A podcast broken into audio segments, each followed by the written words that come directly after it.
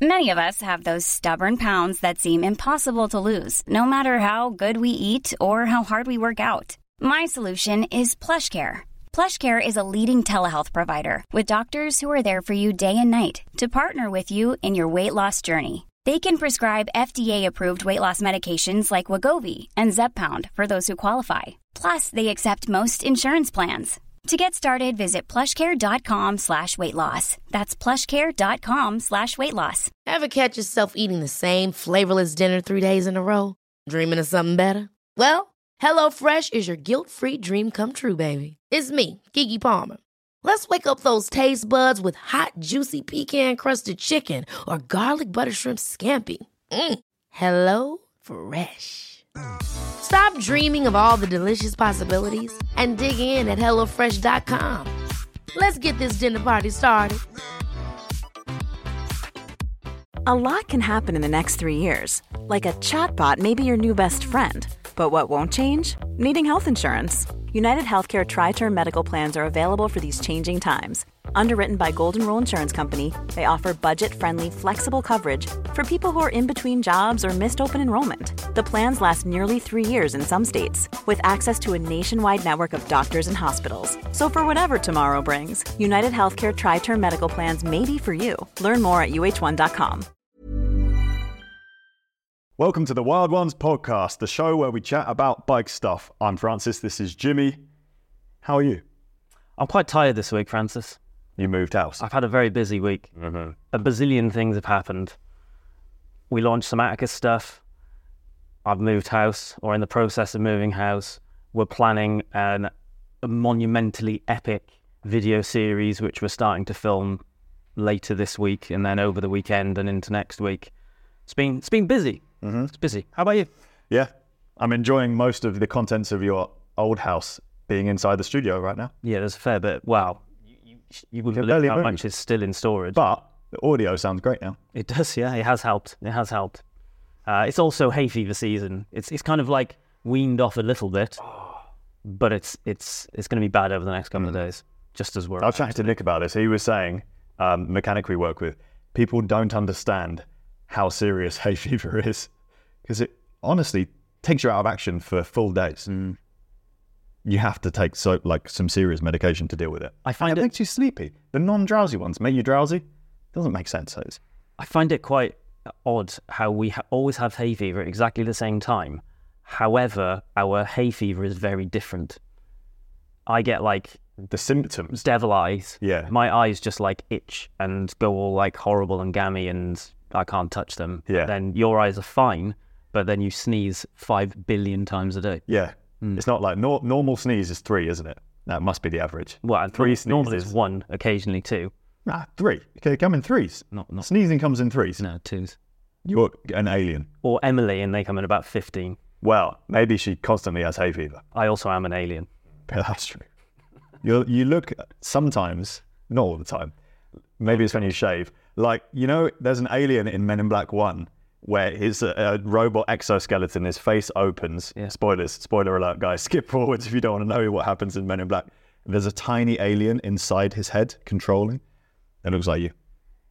That is outrageously offensive To the alien. to me. Oh, well. And on that note, into the podcast. First bit of news, quite close to home, there was a big crash in Ilkley Crit, which is a bike race in Ilkley in England. and one of our friends crashed, and he we've just posted a video about his bike. And it's fairly relevant because in that video he talks about basically our friend Harry built a bike almost exclusively from parts from AliExpress the frame. Okay, the, the only parts that weren't were like the crankset and the, the handlebars at the time. There were some data ones. Pretty much everything else. Oh, and the tires. Pretty much everything else was from AliExpress. No, the stem was an AliExpress stem, Ah, okay. which cracked after you know like two or three weeks. So he had to replace that with a 3T one. Anyway, he put together a bike. He raced it for two years. He's done twenty thousand miles on it. He came back to the studio to do an update on that bike we talked about it, went through all the parts. He was saying how the wheels that he got, which are made by Elite Wheels, are 20,000 miles on them. They were carbon clinchers and the brake track had worn away basically and started going concave, and the brakes weren't working that well. Carried on racing it, and we'll put the clip in the podcast. I, I, I watched, I saw it on Instagram, and it is a fantastic crash. Harry is fine, so we can laugh at it. It's loud, isn't it? Yeah. He hits a. Thankfully, the organisers of the crit put hay bales on the corners, which they do for a lot of um, crits. UK crits are, they tend to be quite technical. I don't know if this one was. I never raced Ilkley, but it was wet. Uh, he was on rim brakes, carbon wheels. We know even when they're new, not the best thing in the wet. Uh, and he crashed pretty hard into a barrier, Straight in as well. straight into a barrier. There's just no slowing down at all. Um, Uh, do we know if it was his fault or the fault of the bike? I would. My gut is is the wheels. If he knows They're that, worn. that he had already trashed the wheels, Yeah. then I'm going to say that's user error. Yeah. And 20,000 miles is a, is a lot. I don't know. I don't know how long a carbon rimmed wheel should last. I would. Well, they vary, but this is why good carbon rim brake wheels were so expensive and are still expensive. Like a good set is really expensive. So if you go for cheaper options, they're not made as well, and the brake track just obviously delaminates, and then you're in trouble. Mm. Uh, Rob, carbon expert, the guy who does all the bike repair for Carbon Bike Repair, I've got a clip of him talking about um, we, we in fact we did it's a video that we posted eight things that shouldn't be ever be made of carbon fiber and he honestly believes rim brakes rim brake surfaces shouldn't be made of carbon so it, I- if I'm not mistaken, alloy braking tracks do also wear down. oh yeah yeah much more But slowly I, I've never worn down a set of. oh i have we used to do we always used to have carbon racing wheels when everything was rim brake carbon racing wheels and then Alloy uh, training alloy training wheels which is less of a thing now because everyone's on discs so they're not like ruining their nice carbon wheels Mm-hmm. all winter however we would still get through a set of Disc brakes rather than disc wheels. You mean disc brakes. not not double disc wheels when you're racing? No, but you'd still wear through them pretty quick. Really? Yeah, because it's just well, Oh, Surely not pretty quick. Yeah, but doing twenty hours a week in winter in England, I, I guess winter is a, is a large we contract. get two two winters out of them. That's still a lot of money to spend. Yeah, Maybe I changed my wheels too much. yeah, multiple sets. I mean, when I was racing on it, it was on a shoestring. You you uh, yeah, one set of okay carbon wheels, one set of crappy wheels, one bike, and it was only until I got onto teams where you'd have a may, maybe have two bikes, and that was a big luxury. So, yeah, you'd get through stuff. Yeah. Yeah, So I'm glad to hear that Harry Mack is not injured, he's okay. but I don't know if the bike's all right, but he needed a new one anyway. he shouldn't have been racing those wheels. No, no, no. So it's his fault. Yeah. Ultimately, it is your responsibility to check your equipment, and you can't just blame it all on the wheel brand. Uh, Other carbon wheels from bigger manufacturers, I'm sure, wear out as well. 20,000 miles is a long way. That's a long way, especially in gritty conditions. It, it is, but that does say to me that that really highlights how much I do not want carbon rim brakes anymore. Like I, I don't want to buy a set of wheels and them to wear out at some point. I want them to last, and that is a, that is a massive plus for disc brakes. Yeah, yeah, yeah, totally, totally. Going back to, I mean, I, I have a rim brake bike. One of the Scots is rim brake, and that has carbon rim brakes on, Yeah. carbon wheels. They're not, they don't perform very well, and they're brand new. Within reason, you know, I've probably done 300 miles on it, yeah. and they're not very good. But But then you have a taste of how s- how powerful discs are, and then you go back to that, and then you realize how much difference it was. Whereas when we were racing, it's just a done thing. Everyone was on carbon wheels. Everyone had the same lag. If it was raining, everyone has that delay where you have to sort of clean off the the the, the first layer of water, and then it, they bite. Yeah. But yeah, going back to them now is a bit of a shock. Tour de France season has officially begun. Mm-hmm. The sun is shining. Are you going to be watching Francis? Have you been watching Francis? I haven't watched any yet. I will be perfectly honest. I didn't even know that it was. I've completely forgot about the Tour de France, and I can't remember what I saw. I feel like I feel like there was like something on the actual like TV news saying About it. uh, saying like the Tour de France. Is Yeah, started. yeah. I was just like, oh yeah, I forgot about that. It caught me, it caught me by surprise, even though I knew it was coming. But um, I, the thing that excites me about it, I'm keeping a, a, a bit of an eye because of the Cav thing, which is Mark Cavendish could win the most stages ever. And that is exciting. We're not going to be covering that much of the Tour de France on this podcast. We're, there are other podcasts that cover racing stuff much more in depth than us. So um, we're going to be, if there is some massive news, yes, we'll talk about it. If Mark Cavendish, if he beats the record, definitely. Um, I'm keeping an eye. I'll watch some of the highlights, but I'm not watching it every day. Yeah, I'm, I'm, I, I was planning to actually watch it, but it's just, I think because it's just, I've been in such a busy block personally, I've just completely missed it. But maybe I'll do a bit of catching up. Or maybe just wait until the last couple of stages when it actually gets interesting. Yeah. Something I have actually been looking at because it interests me and because of the, the state of bike racing as a whole around the world, and particularly in the UK.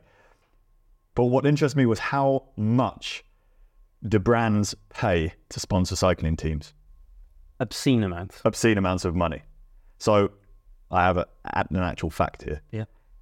Ineos, the company, they spend forty-seven million pounds, dollars, forty-seven million dollars, which is still a lot of money, to sponsor the team. It's an, ob- an obscene amount of money, isn't it? Does that? Is it is it worth it? Um, f- for for, for me, no. um, I, I think I think if the the brand is outside of cycling, they're going to get better value than brands inside of cycling. How many of these sponsors are just? Uh, it's that they're the CEOs are into cycling, and they just spend the money. That's def- Money down the drain. Uh, that is definitely the case with Ineos. yeah, yeah. Um, I think the owner, what's his name, Jim Ratcliffe or something like that. He's the richest, the richest British person, Hmm. like multi-billionaire, Yeah, um, and is into cycling interesting. and lots of other random stuff like yachting. Mm-hmm. They also sponsor a team.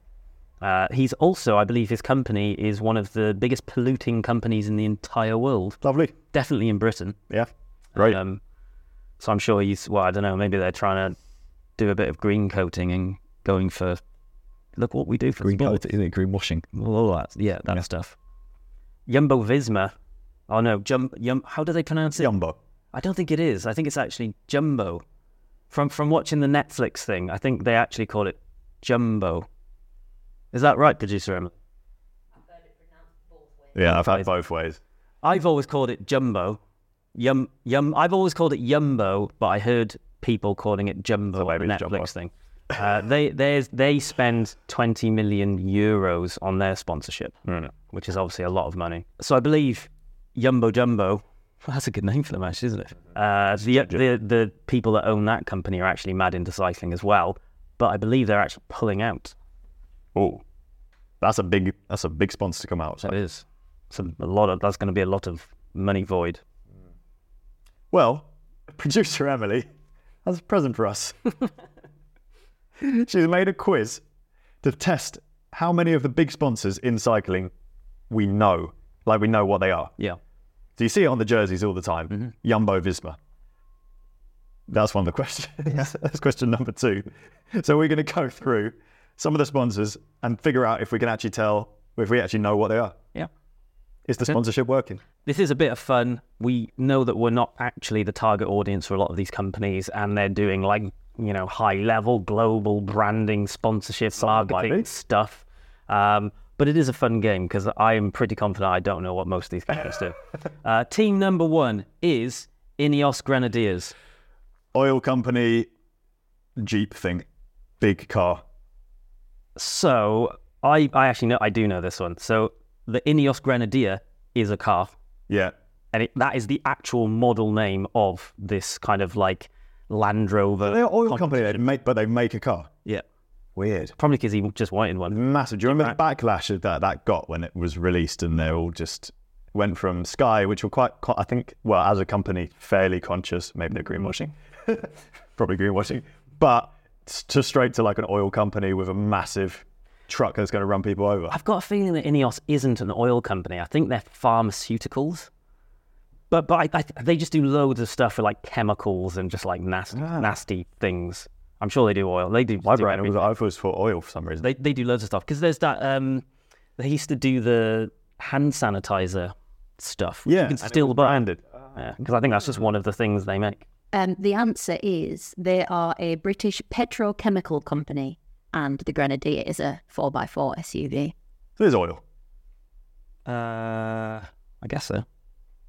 sort I'll give you. I'll give you both. of. yeah.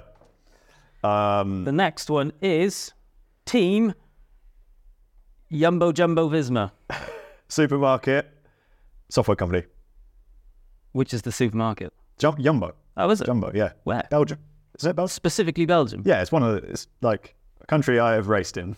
What, at like like Tesco level or Uh, like, just like a big national? yeah, big supermarket. Oh, there we go. And Visma is a software company. Definitely a software company.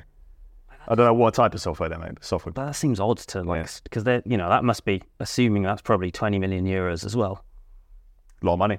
But I'm not going to like Software to sell. Well, next time I need a software company, I'll give Visma a call. And the next team, Bora Hans Grower. I know this. I don't know either of those.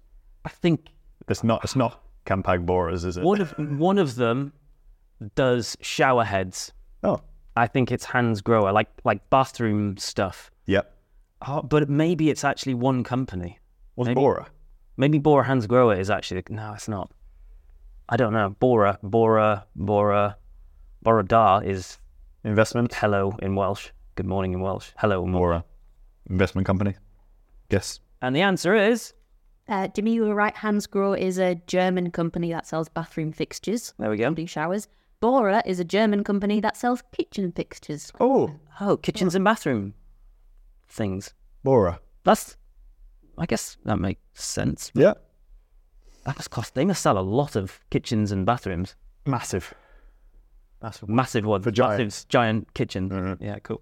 Next up, EF Education Easy Post. I'm gonna guess that Easy Post is like. It's education first. That's what EF stands for. Oh, does it? Yeah. I don't know what Easy Post is. Edu- education First is a charity which um, raises money for kids to get education. I'm gonna guess Easy Post is a postal delivery company, probably in America. Good, um, safe guess. And the answer is Correct. I don't know if EF is a charity. Is that correct? Mm, let's Google it. I've got that they're an education company that specialises in language, but they might be charity. Oh, maybe it's not a charity. It specializes, it's an education company. Okay. And you're right. Uh, Easy Post is a US bounded shipping solution. boom. Next one. Movistar. Mobile phone network is Easy. Too easy. Spain or South America? Uh, it's definitely in Spain because you see it. Yeah. You're there. How do they pronounce it?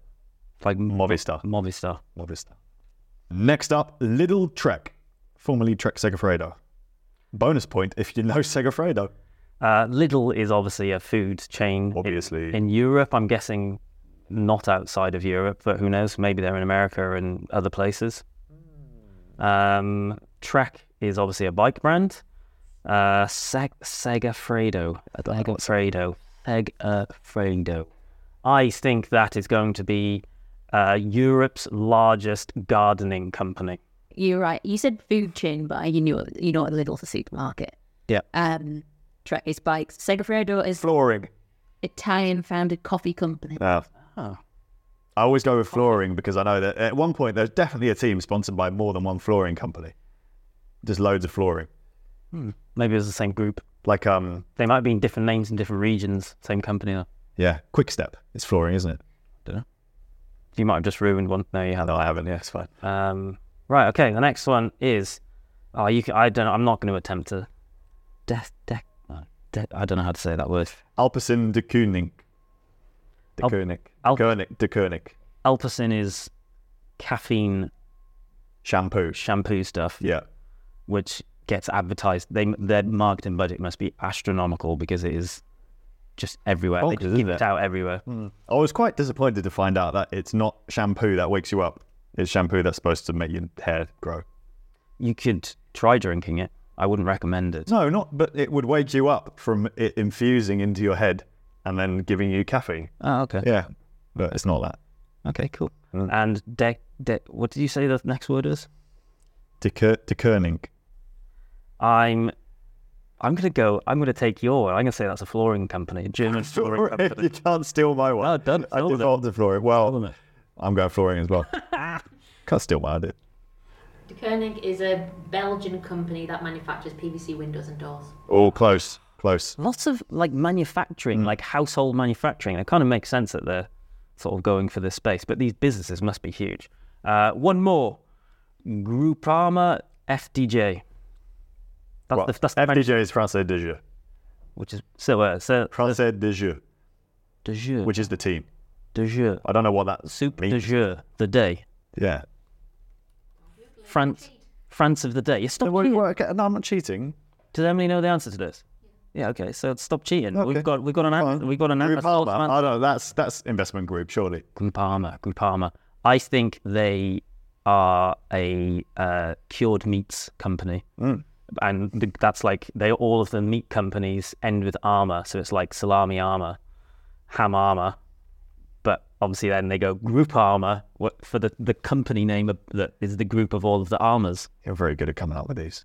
Um, no, Groupama is a French insurance group, Oh. and FDJ is the French lottery. Oh, Okay, that makes sense. Mm, A little bit more sense than mine, but. there used to be a lot more lottos sponsoring cycling. Oh, Lotto, Lotto Sudal, Mm. Lotto, Lotto. Congratulations, I forgot to keep. Keep score, but So if we tally, if we just quickly tally up the scores, it is 18 points to Jimmy and three points to Francis. I'll take the trophy. On to the next section. You know very well what I think about the rules of cycling, the Val- Voluminati or whatever they're called, which was a book written by someone, I don't even know who, a while ago, which was all of the rules of cycling that was written in jest. Was it a book? It was I a thought it book. was just a website.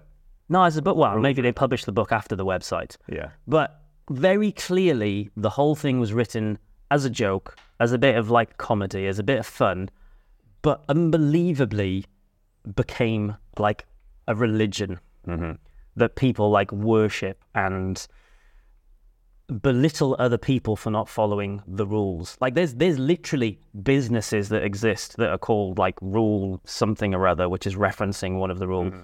Like that's the actual like business name. Like it's just bonkers. It's incredibly elitist. Yep. Did you see what a clothing brand DHB posted on their social media? I did. Recently? It's a little video running through the crimes of cycling and with a very confusing message, which didn't come across well. And it got a lot of backlash. And they went through stuff like stupid things, like wearing your sunglasses in or outside of your helmet straps, Yeah.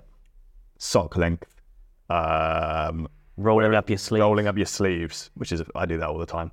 Um, and referred to them as crimes, crimes. which is presumably leaning on the rules thing, isn't it? But the, the end of the video was like, we don't care about any of this stuff.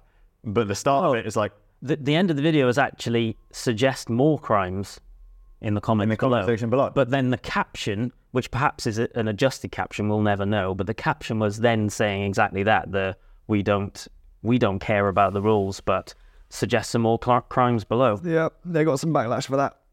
Rightly so. But I feel like this is the, the, the fact that there is backlash is people have now reached a point where no one cares. Like, But no but, one if- cares. but some of the comments were adding things like wonky helmets, unshaved legs, which is again going into the space of the rules. There was, I bet someone said no bloody saddlebag or something. like that. the problem is the stupid shit like that. It does stop people from getting into the sport. It does. Yeah, it's a, it's a barrier. People go, oh, why, why would I want to do this thing that loads of other people are so snobby about? And yeah, and it, it creates this idea that you have to do a particular thing or be a particular way before you can yeah, start Yeah, writing. Oh, totally. And if you've done it for a while, like uh, uh, I, 100%, I'm brainwashed, have been brainwashed by the culture because I always wear long socks. I pretty, yeah, I, f- I feel like when I do an event, I pr- probably shave my legs. Um, I always wear my sunglasses outside of my helmet straps consciously. And if I wanted to not do it, I'd have to think about it and actually you know, brainwashed, totally brainwashed. There are, there, yeah, there's a lot. When I started riding, it did feel like you had to do certain things, and the more I ride, the less I do that. Like I don't shave my legs anymore, Nah. which which has actually been something like quite weird getting used to. Because I like, I look down, I'm like, oh, this doesn't feel right. It doesn't feel right, especially when you wear leg warmers. we talked about this last week. But I think I think for me now that I consider myself a recreational cyclist is that like the thing I hate most about road cycling is tan lines. Mm. So I'm always pushing my socks down. I'm always rolling my sleeves up. I'm always looking at ways of making my tan lines less horrible, and that is breaking the rules to do that. Moving to Newcastle. That's a, that is a good method. a good method. Mm. Well, I don't know. The, the sun does shine you quite a bit. It might be cold, but It doesn't sunny work shine. though. It's shining, but it doesn't actually make tan you. Well, in winter, it does in summer. I've not been outside in the northeast. Look at me. Fantastically tanned. As tanned as you. Yeah, but same color as the shirt. That's ridiculous. For people listening, I'm wearing a white t shirt. and Jimmy's arms are also white. what is wrong with you? Literally as brown as you. Because I've been here for ages, lost it. the sun doesn't work. You're off your head. The sun does not work. DHB later did clear things up in the comments, saying that it was meant to be a joke and that they were just sharing what they hear out on the road rather than what they actually believe.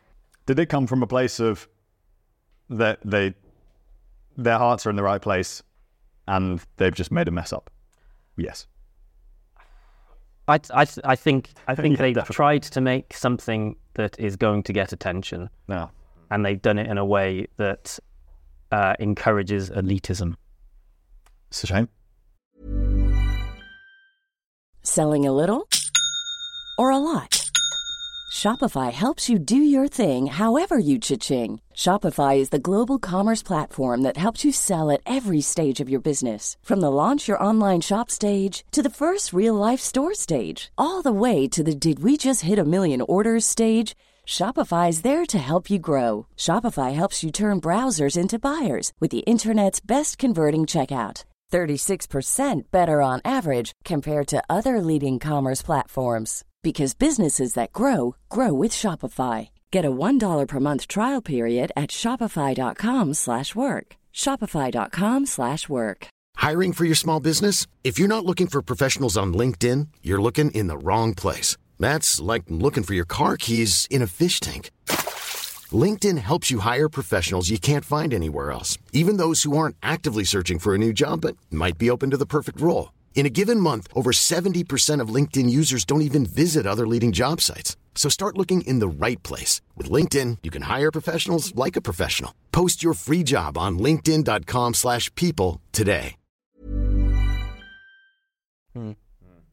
It is interesting. On the flip side, or well, I guess this is an example of people being brainwashed by this kind of thing.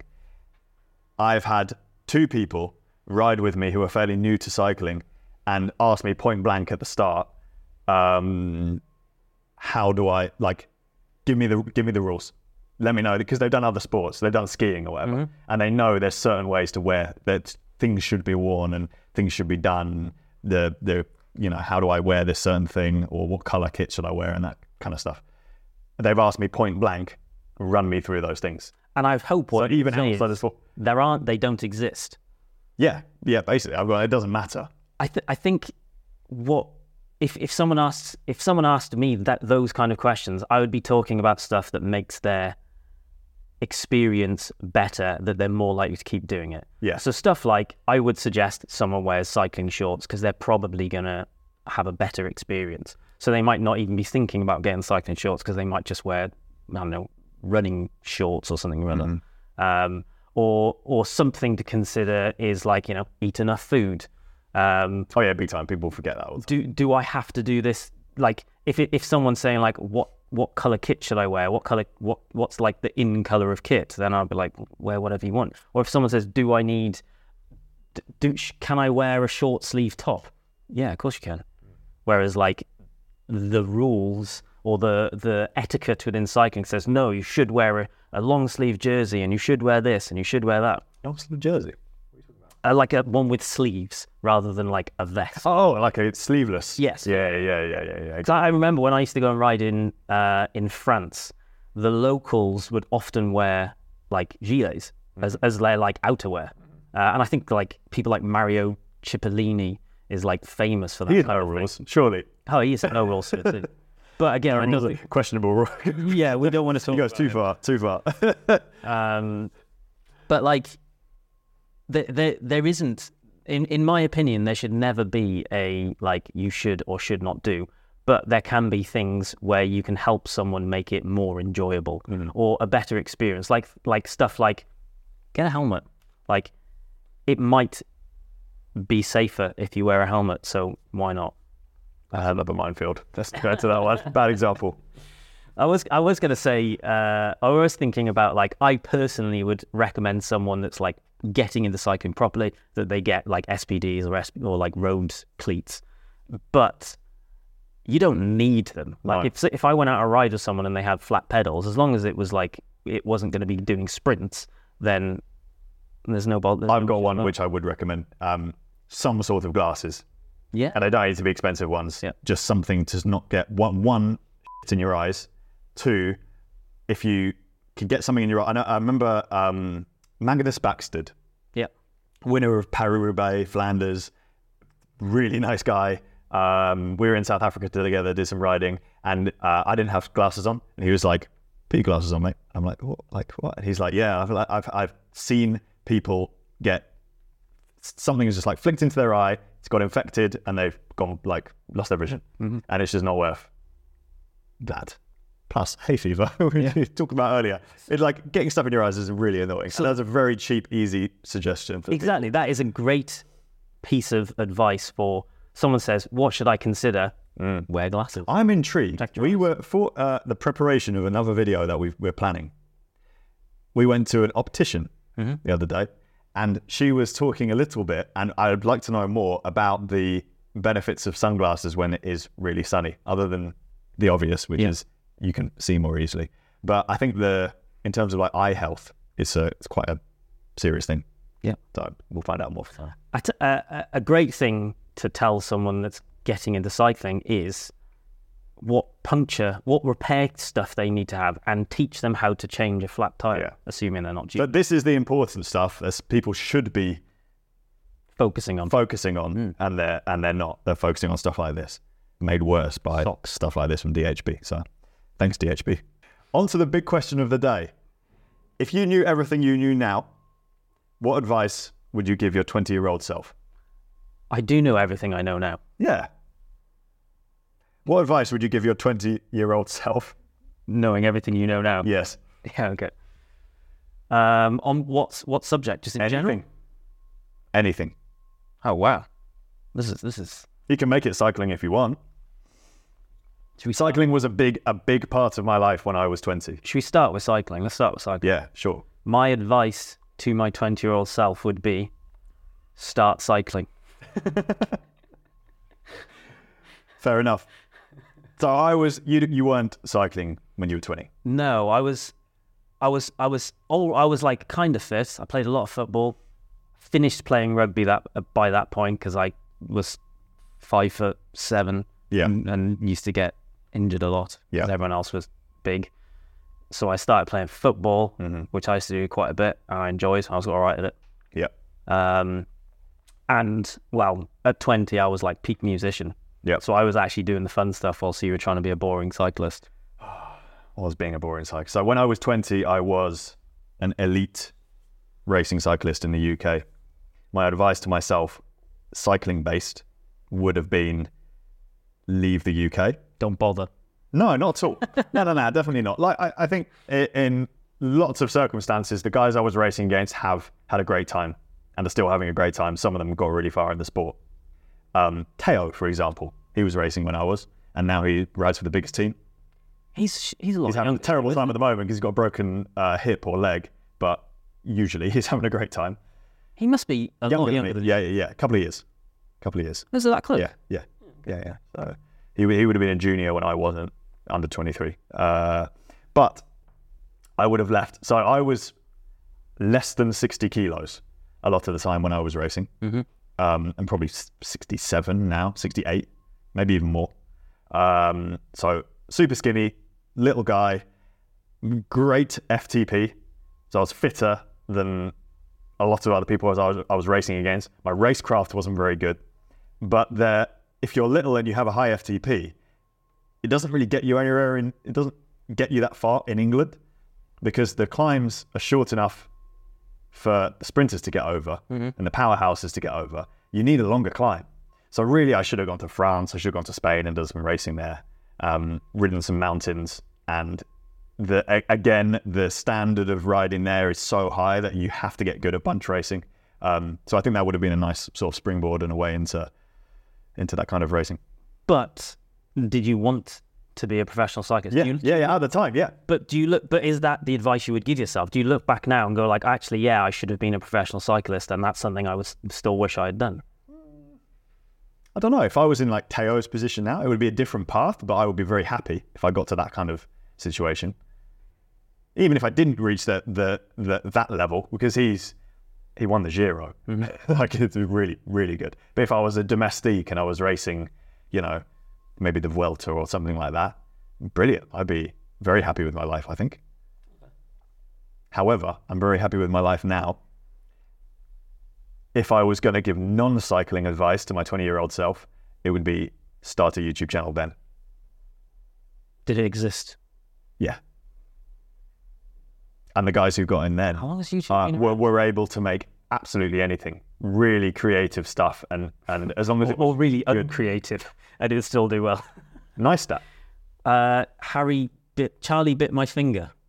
I thought you were going to go, I thought you were going to say Charlie is so cool. Like, he was one of the British YouTubers then. Yeah, Charlie bit my finger, but that was, there was some, w- like, but that viral videos like that happen now still, where it's just like a one off big thing. But YouTubers were able to really make obscure genre, new genres and experiment with stuff. And generally, it did quite well. Yeah. Uh, and, and there were less people doing it. So I think it would have been an exciting and interesting pathway as well, Yeah. uh, not cycling based. Yeah, I, th- I think the only reason I would tell myself to start cycling at the age of twenty is not any not for performance at all. It's just it's just a really good hobby, Mhm. and I, I think I would have done, I would have commuted more and done more things about bikes. But to be fair, I got into bikes when I was like twenty five, so it's not that much difference really. No. Extra five years. it's cool, isn't it? It teaches you so much stuff. Like you learn how to build things and work on things and socialize with people you wouldn't have otherwise. And it teaches you about persistence and consistency and whatever you're doing in life. But I, I don't I, per, I don't even care about that kind of stuff. I, I just like I used to walk a lot, so like You know, I can't, I, I, I struggle with walking. your legs don't not work. the actual. No, no, no, not the wo- not the physical act of walking. The uh, if I go to the shop or if I go for a haircut in the town near me, I take my running shoes. I'll run there and back. Right. because I cannot bear walking. That's weird. I have to be in a very specific, like, okay, maybe if I'm on holiday Hmm. and that like with calm mindset, I can go for a walk. But most of the, my time, no way. So I- way too highly strung. I'm just like, "Mm, why am I going so slowly? I wish I was on a bike or running. So I grew up in Cardiff. My college, for ex- so I used to walk to school from the age of like twelve because we lived close enough. It was like a mile. Then I went to St David's College. Shout out to St David's. Uh, that was probably that was like that was probably three or four miles, and I used to walk. It used to take about forty minutes. It was about 40, 50 minute walk, and I used to just walk that all the time. Not all the time, but quite a bit. We used to go out on the lash in Cardiff And walk home. and walk up. Yeah, we- I used to do that. Yeah, when I was a bit younger. we would walk to town, Yeah. which would have been like seven, six or seven miles. Yeah, yeah. Drinking on the way. Yeah. Go out and then walk home at like three in the morning. Yeah, we don't want to waste your money, do you? Well, it wasn't even about that. It was just we just like walking. Oh, we did it to not waste money. We'd go. Yeah, you know, I had a mate who lived in. well, How long's the walk between che- like far end of Chessington and Kingston, which are two towns? So like Kingston was where we go out. Chessington where he lived. I'm sure it was about an hour and twenty minutes, hour and a half walk. And he'd do that whole walk after like 3 a.m. Right, see you later, guys. I walked the first bit with him. And then, Bye. So you see, you did like walking. But anyway, my point is, I used to do a lot of walking, and it probably would have been good if some of that was on a bike. Much easier. Although I, d- I used to, so I used to basically just put like, Oh, check this out. You probably don't even know what this is. I used to put my mini disc on and then I would listen to. I music remember on the what way. it is. You're not that much older. Only because you saw it in a museum. no, I've got one. It's only one. I've still got it. Um, And I used to have a tape player before that. A Walkman, actual Walkman. you got in a charity shop. When My dad gave it to me, and I used to listen to. There was a band called the Hamsters, and I also had the uh, the the best rock album in the world ever, and it, the logo on the front was a, a Earth just exploding like rock, third rock from the sun. Oh, that's, uh, that seems familiar. It's on Spotify. Someone's made it Yeah. a, a playlist of it. So link down below, guys. and I had that on a cassette, and it was two. I think it was two cassettes in one thing. And you just have to change them and wind it and stuff. Yeah. Brilliant. in in terms of life, in terms of advice to myself at 20, um, having uh, not about cycling stuff, I think there's probably two bits I would give myself. Number one would be learn a trade, get an apprenticeship. I've always thought that. I've always thought like the way my mind works, I should have I should have done a trade. Instead of you went to uni. I went to uni for one year studying law and then I dropped out because I wanted to be a rock star. Yeah. and then I, and then I did. I was basically a professional music, mu- musician for like twelve months. Bearing in mind, I'd been in a band That's why you're trying focused to on something, achieve that. Yeah, exactly. I'd been in a band trying to achieve that for probably three or four years before that. So basically, whilst at the age that you were trying to be a really good bike racer, I was trying to be a really good musician. Uh, then I was basically Did we, did we get to the same sort of level? You made you actually made a living from it. oh god no, no one makes a living from that. So we fo- so we both got to the same. yeah, yeah, yeah. Like like as good as you can get without making any money. yeah, yeah, yeah. yeah. That's good. It's really good. Um, and then and then when I realised that this was a very bad place to be at the age of like 20, 21, that uh, you basically have no income, and uh, well, you, you get a little bit of income from doing a little bit of work here and there, and there's no realistic opportunities. I then fell into other stuff, but I think I should have done. I should have done. Sounds sinister. Other stuff. Oh, Yeah, not dodgy stuff. okay. It's well, it, well, it isn't dodgy, but it's it's it's kind of like a blessing and a curse.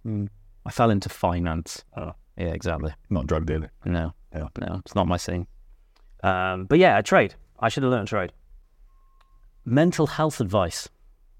Two, two, two bits for me on this. Yeah. I wish I had got therapy much sooner, Mm-hmm. and I wish I had the patience to understand the value of meditation, and I'd started doing that at the age of twenty. Why did you go to therapy? Uh, because I had my third nervous breakdown at the age of, by the age of thirty-seven. What was do you attribute to that? Uh, partly my brain, in that it is it's it never shuts off. Uh, partly working continuously for about five years with no rest, no holidays, and attri- uh, attributed again to my brain not knowing how to stop working. So even when I'm resting, I'm not actually resting. I'm, my head, my brain is still working. Um, historically, um, and trying to grow a business. Has meditating helped that then? Yes, massively. Well, for me anyway, this is the thing. I, I committed to it because I didn't have an option. I had to commit. I had to teach myself new skills because I was 37 and I had the third nervous breakdown in my life. Like you, you have like you can't get to that point and, j- and and just be like, well, I'll just keep doing this every every few years. Um, so I committed to meditation because I, I responded quite well to it. Um, just using the Headspace app and just trying to do it as much as I can. Um, and the two the two things that I get from that personally is I now notice when I'm working too much. I notice when I'm my nervous system is elevating. I'm, I notice when I'm getting stressed, and then I have excuse me. Then I There's have a a- bigger self awareness. yeah, and then and then I have ski- like tools and skills to be able to then like not for that to not become like a, a, an issue that keeps growing.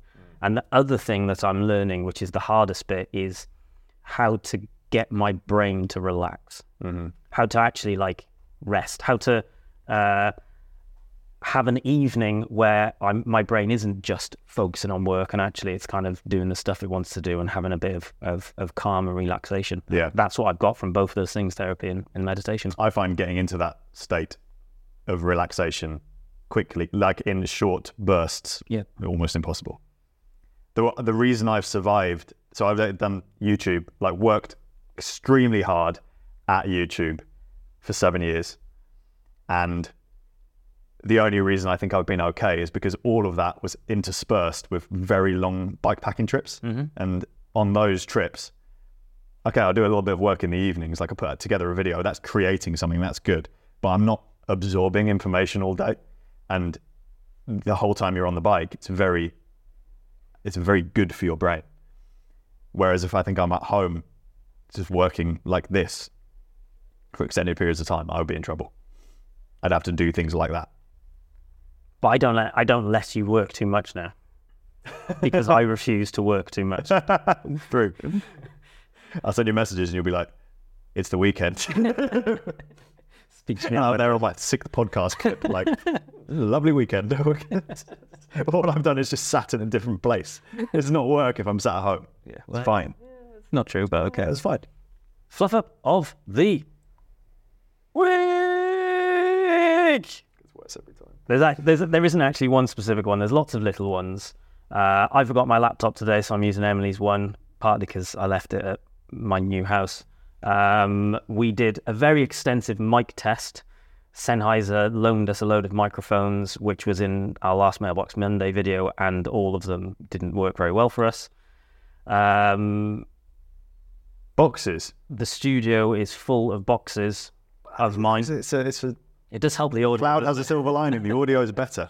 It's full of boxes. And we were, after recording this, going to go and finish one of our other videos, which required me to be in cycling kit, and I forgot that as well. So actually, The man who owns a cycling kit brand has Yeah. no cycling kit. yeah, I took this is a this is a piece of advice for that I've always given myself from a film that I watched, which I can't remember which one it was, and they were it was a drug dealer talking to a, a, a prospective drug dealer, and he said, "Never smoke your own stash," and that's how I apply business. That's how I approach business. If I just kept taking kit from my company, there'd be no kit left, and I would have a lot of kit. It's time for another round of overrated or underrated. I'm going to read out a list of things and you're going to tell me if they're overrated or underrated. I think this section is underrated. Savage. No, no. Oh, wait, no, underrated. that's good. yeah, yeah, yeah. You think I'd know this by now? Protein shakes. Uh, I think they are overrated because there aren't that many people that actually need protein shakes. I agree. How? I mean, it's convenient. Do you mean protein shake or do you mean recovery shake? Because I get like recovery shake after a ride, kind of beneficial if you're going to be riding the next day. However, if it's protein specifically, I think it would be better if people treated iron the way they treat protein, because that's what more people are deficient of than protein. In fact, is there even a term for protein deficiency? No, doesn't doesn't exist because if you're getting enough calories, you're probably getting enough protein. But putting a little bit in, uh, it's like you want to do five to one or four to one carbs to protein after a ride.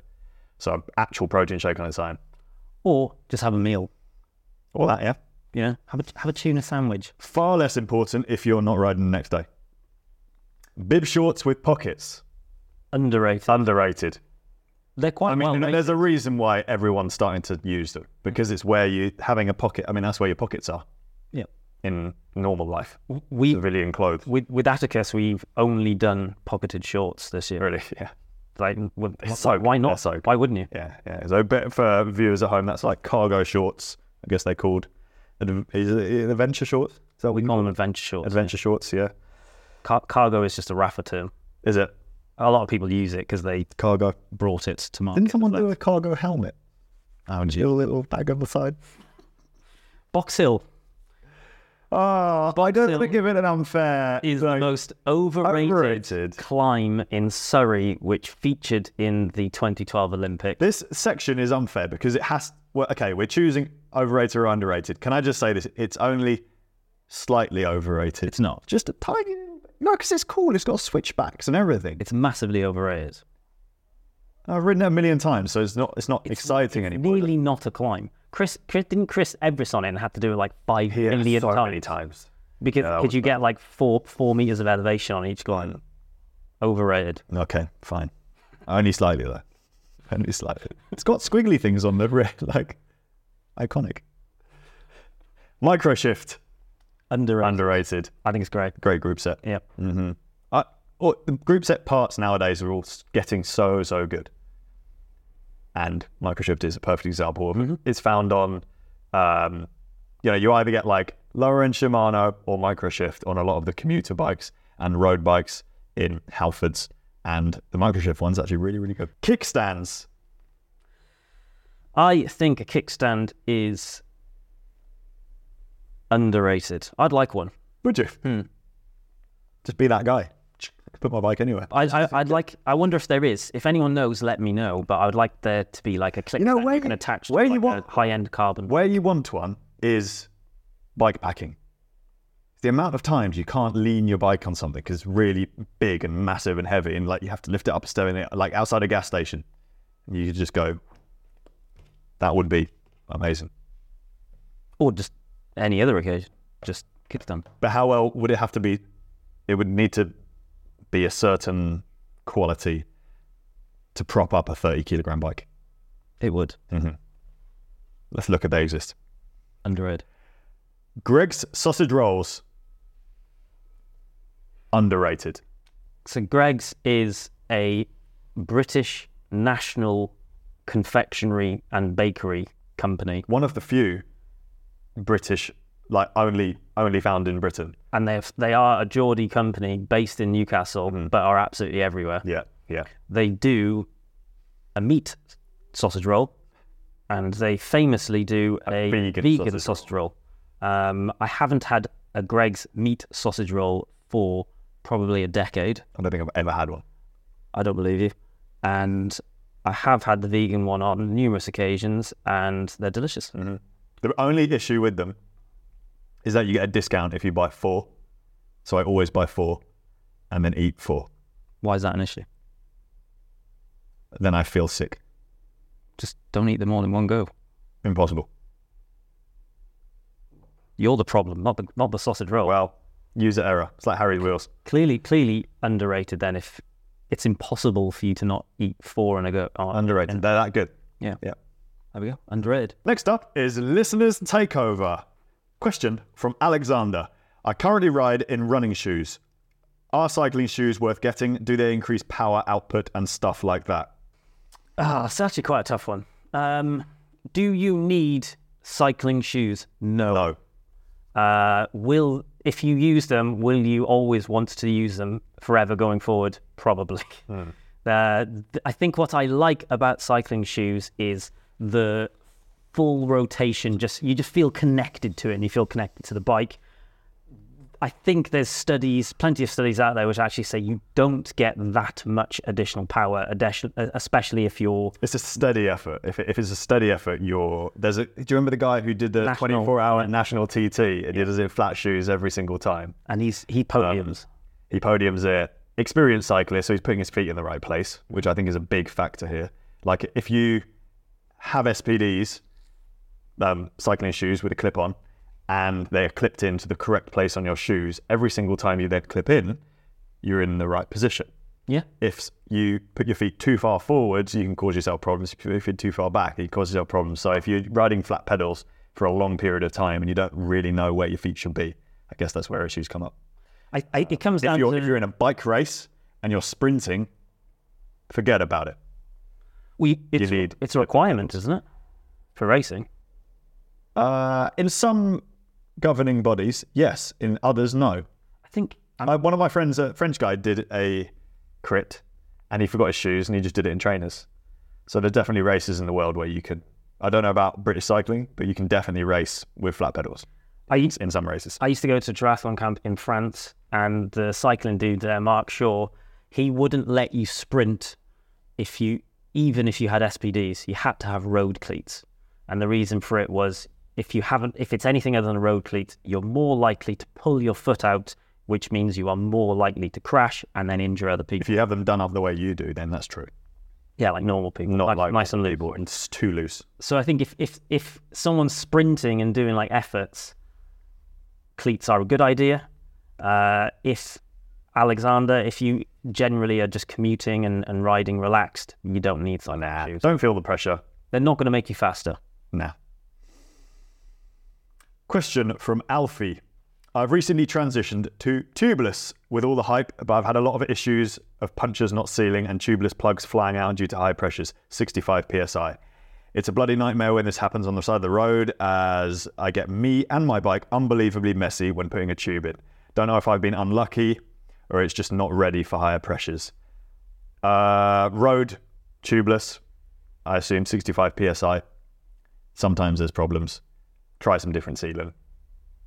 Unfortunately, it's just it just doesn't work as well as um, gravel tires or mountain large tires, large- which work really well and they're low pressure and they the, the holes tend to seal. Uh, I rode road tubeless across America or started with it, and I definitely sealed a bunch of punches before. Then eventually punching had to put a tube in, and then I replenished it like halfway through at a bike shop with new tires, new sealant, and then it lasted it again right to the end and I had lots of little punches that sealed. So it worked for me great. I was using like the Bond Treasure sealant. Uh, the second time, uh, the first time I was using Stans, standard sealant, not the race sealant. Um, apparently, the Silka sealant is amazing and seals holes incredibly well in road tires as well. However, certain types of rim tape it aggravates and will cut into because there's pieces of carbon fiber inside the sealant. There, there does still seem to be s- certain tire and wheel combos that don't work as well as others. And I, In I- terms of the puncturing, though, that's not really no, in, anything to do. in, in, terms of like the sealing and uh, sealing, getting yeah. it set up. Yeah, So I generally, for road, I've never even bothered with tubeless. I just stick to tubes. I Yeah. ge- I generally don't puncture that often anyway, so I'm, that that's that's my preference. yeah. There's definitely some wheels that are d- wheels and tire combos that Just don't work. don't work. Whereas there's uh, like Parkour and Hutchinson, which is the two people that sponsor us. We've been very lucky that it, they d- inflate without any sealant in. You can just put them on, and sometimes with a normal pump, it's crazy. But they Hutchinson invented mountain bike tubeless years ago, so they know what they're doing. If you have a question or story, send it to wildonespodcast at cademedia.co.uk. That's all for this episode. If you watch the podcast on YouTube, please subscribe. And if you're listening and you like this ep- episode, please follow and leave us a review. It really helps us out. Goodbye. Bye. I've got no in- outro music this time.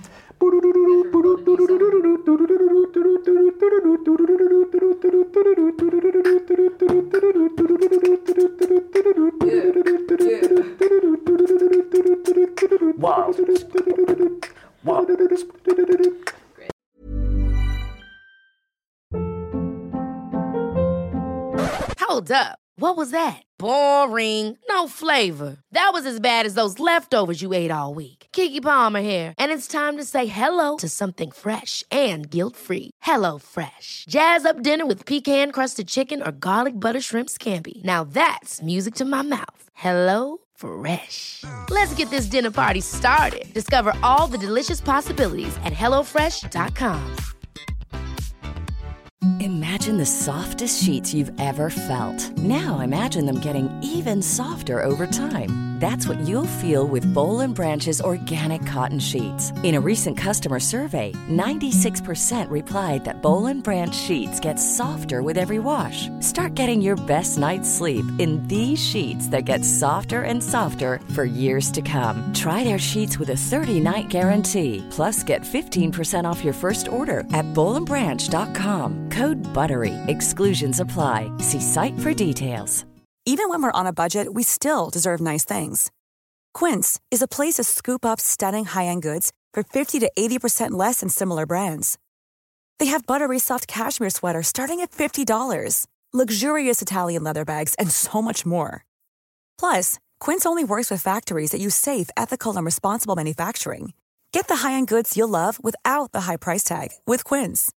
Go to quince.com/style slash style for free shipping and 365-day returns.